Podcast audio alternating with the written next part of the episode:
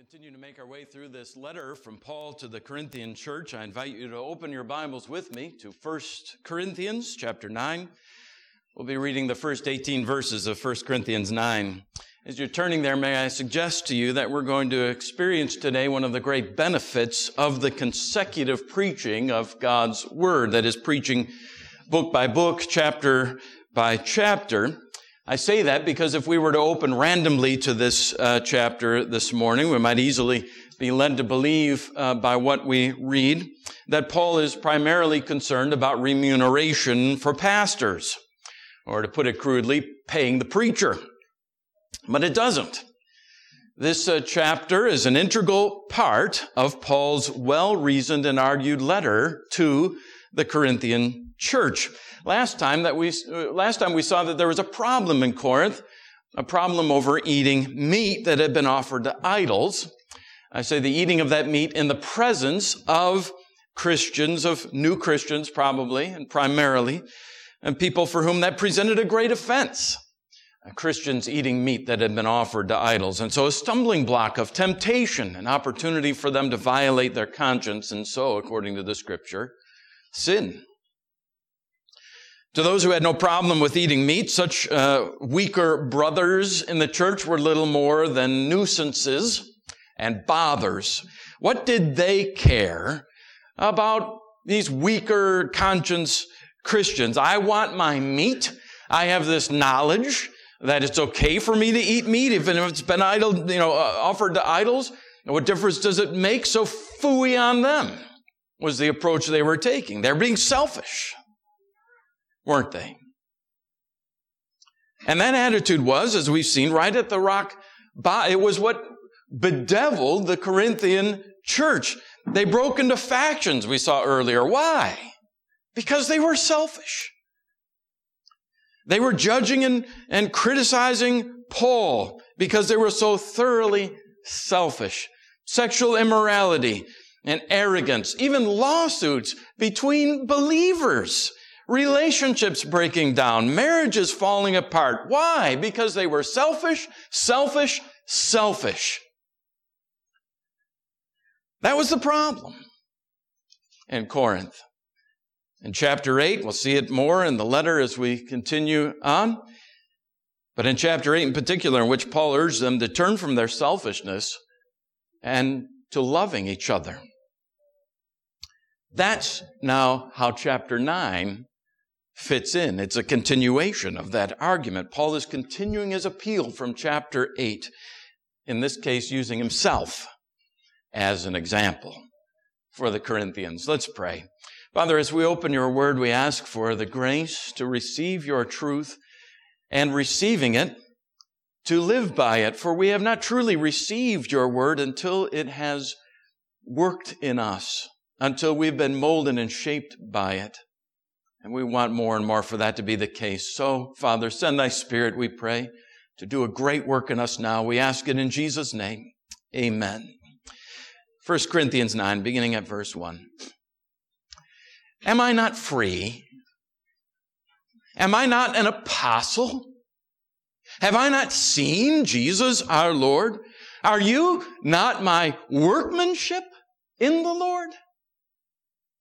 If to others I'm not an apostle, at least I am to you, for you are the seal of my apostleship in the Lord. This is my defense to those who would examine me. Do we not have a right to eat and drink? Do we not have the right to take along a believing wife, as do the other apostles and the brothers of the Lord, as Cephas? Or is it only Barnabas and I who have no right to refrain from working for a living. Who serves as a soldier at his own expense. Who plants a vineyard without eating any of its fruit. Or who tends a flock without getting some of the milk. Do I say these things on human authority? Does not the law say the same? For it is written in the law of Moses, you shall not muzzle an ox when it treads out the grain. Is it for oxen that God is concerned? Does he not speak entirely for our sake? It was written for our sake, because the plowman should plow in hope, and the thresher thresh in hope of sharing in the crop. If we have sown spiritual things among you, is it too much if we reap material things from you?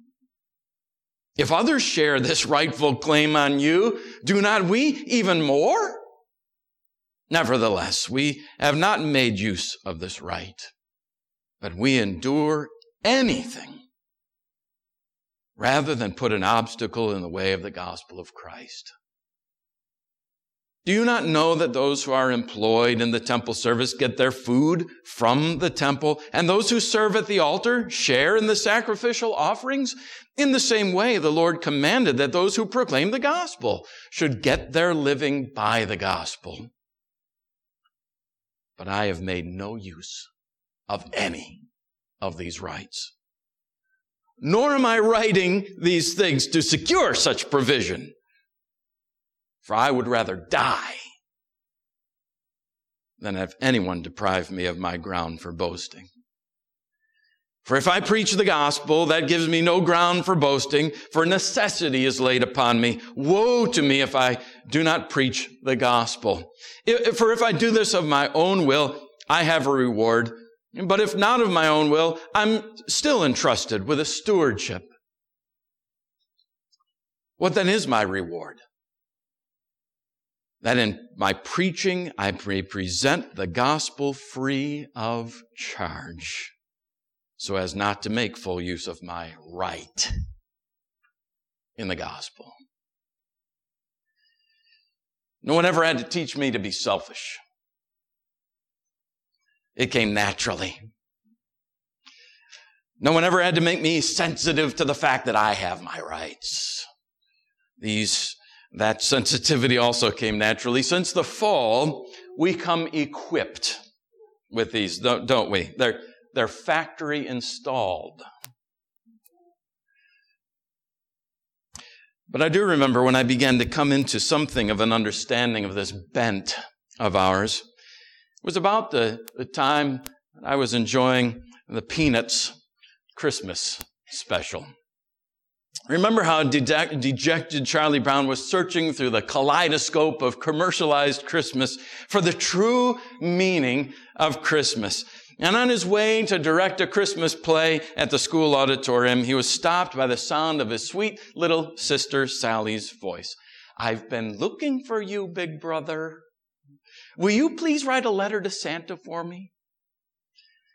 Well, Charlie stops and dutifully takes the pencil and pad from her hand. Okay, shoot, he says. Dear Santa, I've been extra good this year, so I have a long list of presents that I want. Please note the size and color of each item and send as many as possible. If it seems too complicated, make it easy on yourself. Just send money. How about tens and twenties? Oh, even my baby sister, Charlie, laments. He covers his ears and runs away. Unperturbed, Sally reasons aloud. All I want is to have what's coming to me. All I want is my fair share. Was a shining moment in Charles Schulz's brilliant grasp, the demonstration of his brilliant grasp of human nature, wasn't it? When he, that he demonstrated so often through his child characters. What Sally expressed so crassly is the self-indulgence rampant in the human race, which sadly was also rearing its ugly head here in Corinth, and just as sadly, and perhaps more so, continues to manifest itself all too often in the church today, well, let's just say it, in us. You know, we're all about our rights. Maybe that's because we're American Christians in America. And we have this especially large blind spot for that reason, this, for, for this our failing, because Americans, we're, we're so cognizant of our rights. We have rights. We've got a, we've got a whole bill of them, as a matter of fact.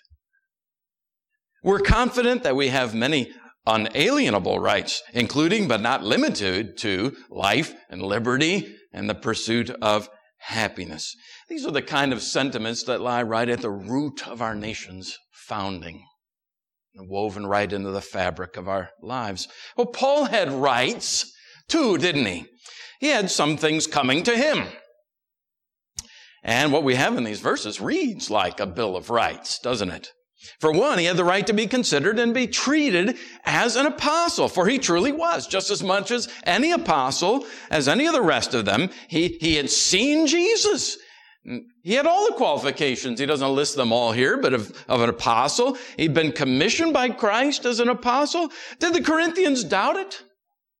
Apparently they were, they were giving him a very hard time, refusing to receive his leadership, questioning his authority, slandering their founding leader, the one who had planted their church and brought them the gospel in the first place. This is what makes their attacks on Paul so, so thoroughly ironic and backwards. What was perhaps the greatest evidence of his apostleship that they could see? They themselves. They were the seal of his apostleship, the demonstration of the genuineness of his calling as an apostle and office. He may not have been considered an apostle by other people in the uh, ancient world, but how could he be considered anything else? By these people, the very people whom he had brought together and Christ as an apostle. There was second a right to food and drink. Causes us maybe to think back to the last chapter or more about this basic provision. Third, he had a right, like any of the apostles, to bring along a believing wife, as did the other, other apostles. He men- mentions Peter by name. Cephas, he's called in verse 5, probably because he had some sort of a special hold on at least a faction of people in Corinth, right? As we remember from earlier in the book, and the brothers of Jesus. Men like James and Jude, other children uh, of Mary and Joseph's. By the way, we won't take it up here, but how many of the false teachings about uh, about um, celibacy of uh, priests, or the uh, or about Mary, or and um, about Jesus having brothers, or my all sorts of things are blown to bits here, but Four, he had a right not to uh, support himself with an outside job. In other words, to be remunerated for his gospel services. Verse six, here he camps, and we're going to camp for a few minutes, firing off one after another after another, why he had this right to their support, their financial support. He starts with an argument from common sense. Verse 7, who serves as a soldier at his own expense? Who plants a vineyard without eating any of its fruit? Who tends a flock without getting some of its milk? What nonsense it would be for a soldier to have to pay for his own uniforms or, or his own transportation to the battlefield, right? Who can imagine a person planting a vineyard but not eating any of the grapes that grow on the vines that he tends so carefully? A goat herder must certainly have drunk milk from the herd who would think, who would imagine to argue that he shouldn't. So that's the first of at least four lines of argument, depending on how you count them, that Paul offers for supporting uh, of the right, the right of the one who brings the gospel to earn his living from the gospel. A second argument he makes from scripture. He appeals to a law from Deuteronomy 25, the law of Moses that required that an ox must be, not be muzzled while treading out the grain. In other words, as the ox made his way around the grindstone, turning it, if that was the type of crushing of grain that was going on, or, or pulling the sledge across the floor, he was allowed to enjoy some of that grain, the ox was, himself. Apparently, it was tempting for some millers to scrape every penny's worth of grain from the floor or from the wheel and, and keeping the ox, therefore, from enjoying any of it by muzzling the ox. Now, we could add an entire aside here, too, about God's view of animals and the way that Christians, of all people in the world, how Christians ought to be the leaders in teaching and propagating and demonstrating the proper care of animals. Might even call them in this context animal rights. That's why Wilberforce, William Wilberforce, could argue nearly as passionately and work uh, as tirelessly, uh, not only to end the slave trade as he did and gave his life to doing, the slave trade which treated people like animals, but also to lead a great campaign in Britain for the just treatment of animals. In a day when all manner of grotesque, I'll spare you the details, animal brutality could be witnessed in the streets of London. That's not so much Paul's interest here, of course, as it is the application and the divine intention of this law. The application, I say, to human beings, Christian ministers in particular. Those who labor in the gospel ought to be supported by the recipients of that gospel.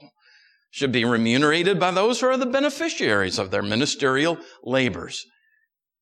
What form that remuneration takes, he doesn't exactly specify. Here, it might be money, of course. It might also be goods. You know that a friend of mine is now and has been uh, for years and years the pastor down the street here at Dawson Baptist Church, and I'm pretty confident that he is remunerated in in uh, money. But it's not always been the case at Dawson Baptist Church. You might remember a former member of ours, now a member of the church triumphant, uh, Opal Vernig. She went to that church as a little girl when so many of the people showed up for church in horse-drawn wagons. And their preacher would come. He could only come once a month on his circuit. And the people in Philpot were so poor they couldn't pay him in cash, so they paid him in chickens. And uh, in a dinner that day and in, in chickens to go to provide for his, his family. Well, however, remunerated those people of Dawson Baptist Church early on and the, and the people in in Corinth certainly ought to have understood that the preacher must uh, be paid. He must be remunerated. He must be provided for. Uh, you know, that's still the way, by the way, that uh, many pastors are provided for in Africa. They're paid in chicken and chickens and livestock. Whatever it is, the, the, the principle hangs true that those who have sown spiritual things among a people should reap material things from them. Paul goes on to consider and to bolster this right of his with arguments from religious precedent. In verse 13, do you not know that those who are employed in the temple service get their food from the temple, and those who serve at the altar share in the sacrificial offerings?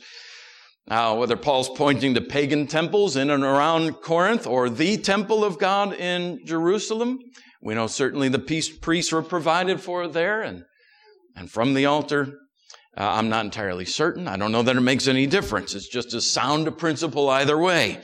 What was true of the temple priests is just as true. Mutatis mutandis, the necessary changes being made for the Christian minister of the gospel.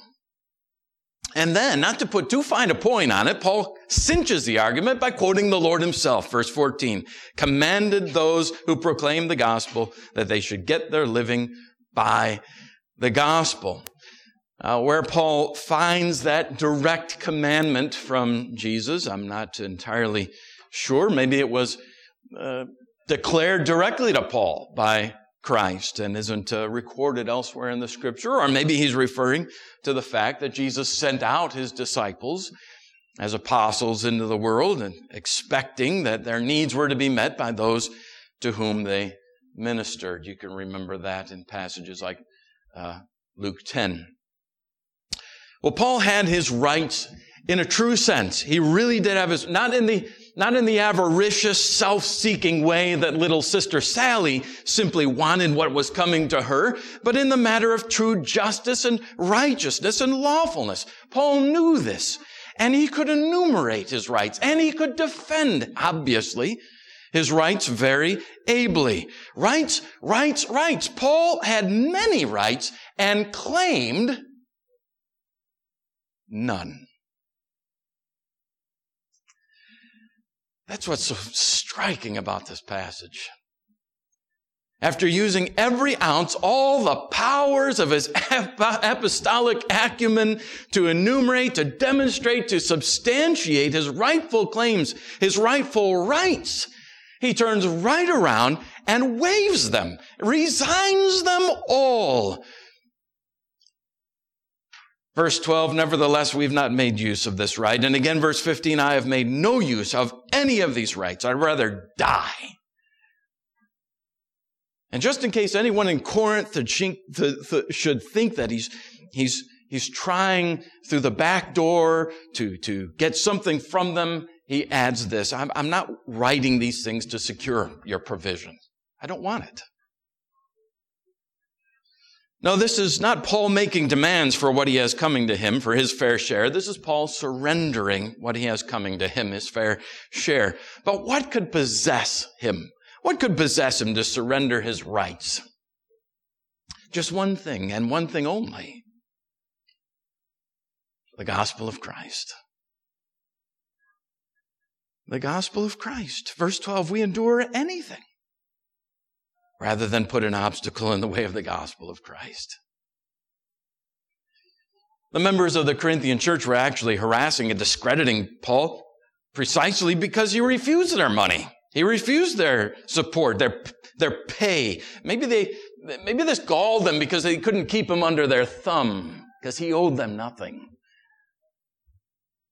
That's certainly a possibility.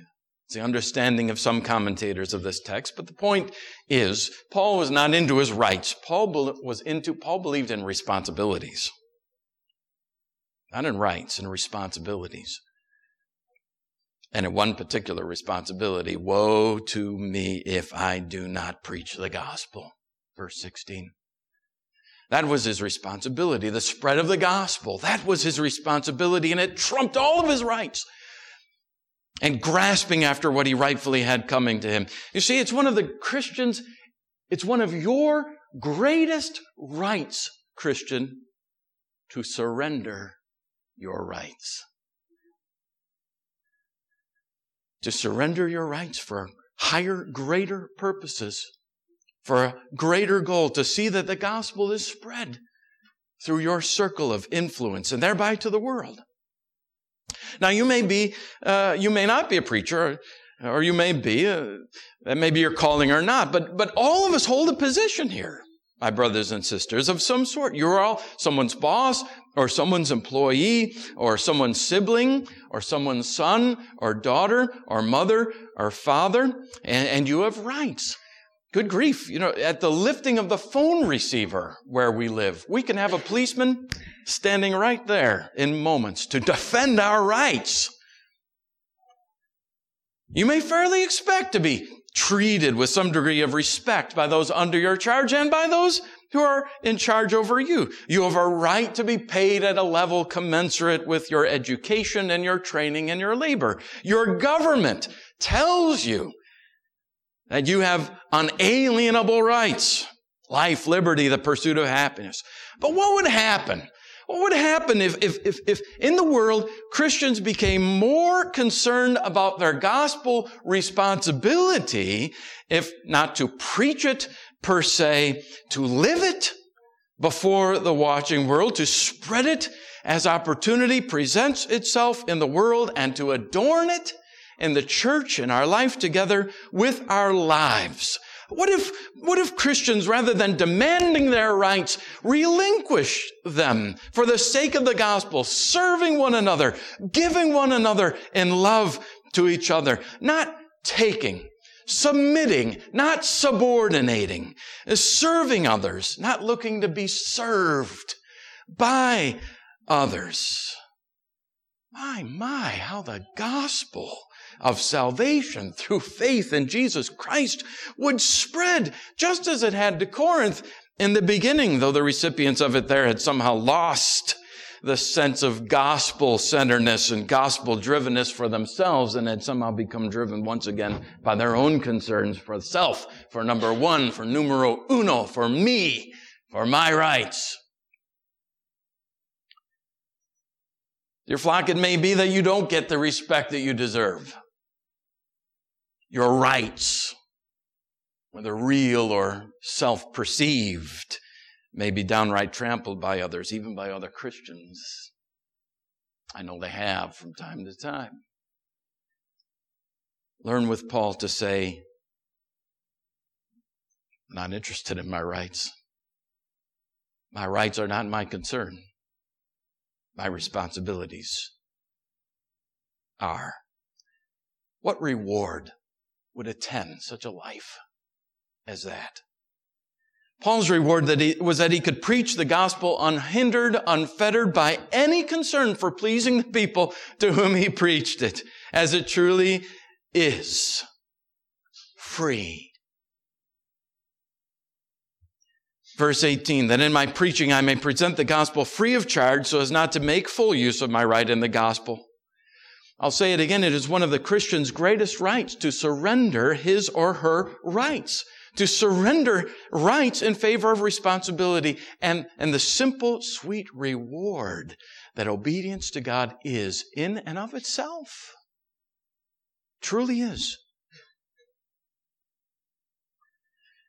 As I was studying this text, my eyes fell providentially, providentially on, on last month's issue of the Voice of the Martyrs magazine newsletter, sitting on the floor in my study. It uh, is given to the subject of Syria's remnant. One of the articles is about a man uh, they call Fadi Saba. Several years ago, Mr. Saba was primarily focused on himself, on his career. But his priorities shifted to God's kingdom, and when they did, he became very, very serious about the Christian faith. So, when civil war erupted in Syria, Fadi was already prepared to begin serving Syrian refugees and showing the love of Jesus to them. The first time Fadi Saba encountered Islamic extremists in northern Lebanon, they tried to kill him.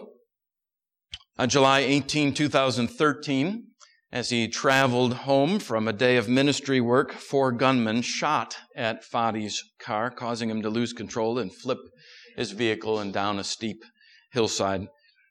They went, he went. Fadi suffered a displaced uh, shoulder, dislocated shoulder, and head injury, briefly lost consciousness. The men who had shot him uh, scrambled down the hillside to his car, tore up his Bibles, stole his gospel tracts, and left him for dead. Fadi says, All I saw when I regained consciousness was the emergency responders trying to open the door of my car. That uh, the attack occurred in a part of northern Lebanon where Fadi provides aid to Syrian refugees and regularly shares the gospel with them. Working among Islamic extremists is simply a part of Fadi's job, of his life. Fadi had a second confrontation with Islamists on November 19, 2014, as he returned from an area in the north occupied by the self-proclaimed Islamic State, ISIS, al-Nusra Front, and other Islamic groups. The area is often bombed by the Syrian army. As Fadi drove through the dangerous region, two gunmen on a motorcycle sped past his car and after driving a little further, he saw the men standing at the sides of the road near the motorcycle with guns drawn and aimed at his vehicle. And as he drove up, they opened fire. I kept driving and one bullet hit the car and then broke the glass. He said, these people knew I was there. They were waiting for me. Fadi made it to a military checkpoint where soldiers who knew him told him that the people in the region were were planning to kidnap him. You're not allowed to go back there anymore, the soldier told him. But uh, Fadi, husband, by the way, and father of two children, continues to this day to go everywhere that Christ leads him. He believes that the gospel is too valuable not to share, even in areas controlled by Islamists. He uses, as I'm reading from the article, he uses his background and reputation in the community to enter dangerous areas, meeting with Syrian believers, and more than 30 house groups on both sides of the Lebanon-Syria border, distributing food aid in border communities and sharing the gospel with Muslims through the building of relationships and storytelling. Knowing that it is dangerous to share the gospel in this region and that Islamist groups have sophisticated methods of tracking their enemies, Fadi leaves his cell phone at home before he travels. The risk of being tracked is greater, he figures, than the inconvenience and the risk of not being able to communicate. Now, husbands and wives, you think about that for a minute. He's been shot at several times by Syrians. He bears the scars of bullet wounds on his abdomen and on his thigh. And he continues on. Now, Mr. Saba has rights. He's Lebanese. He has rights. By the way, he has constitutionally guaranteed rights. As a Christian in Lebanon, he could easily claim for himself the right of peaceful life, of a, of a peaceful life, of a safe life. Life, liberty, the pursuit of happiness, whatever you want to say. He, he has the right to, to keep his wife and his children safe. So do his converts, by the way. Converts like Mehri, who was baptized two years ago this week and was subsequently beaten by Muslims in front of his wife, Miriam, Miriam, and his 12 year old daughter and his 8 year old son. As the blows fell one after another on him, he cried out to his family, Don't leave Jesus. In fact, those were his last words before they took a knife, and cut his throat. These brothers and sisters of ours are not interested in standing on their rights. In fact, it is their right, unless it's their right, to go places where they have no rights.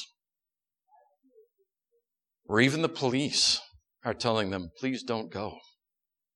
Or even the police and the soldiers are concerned for their safety. On the right to relinquish their rights, they stand firm.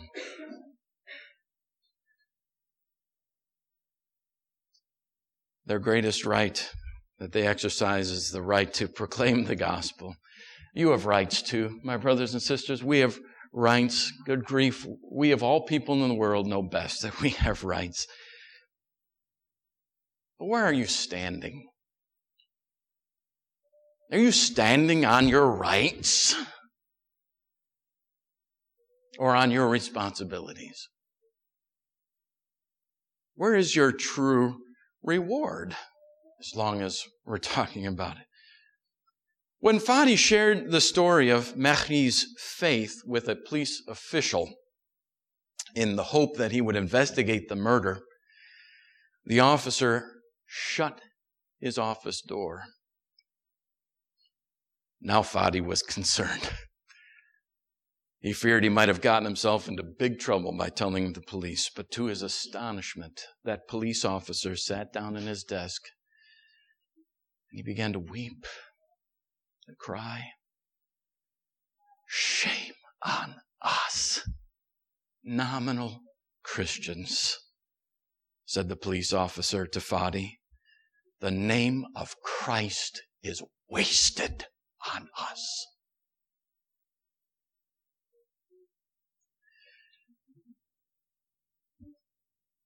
May the name of Christ not be wasted on us, on you, and on me, dear flock.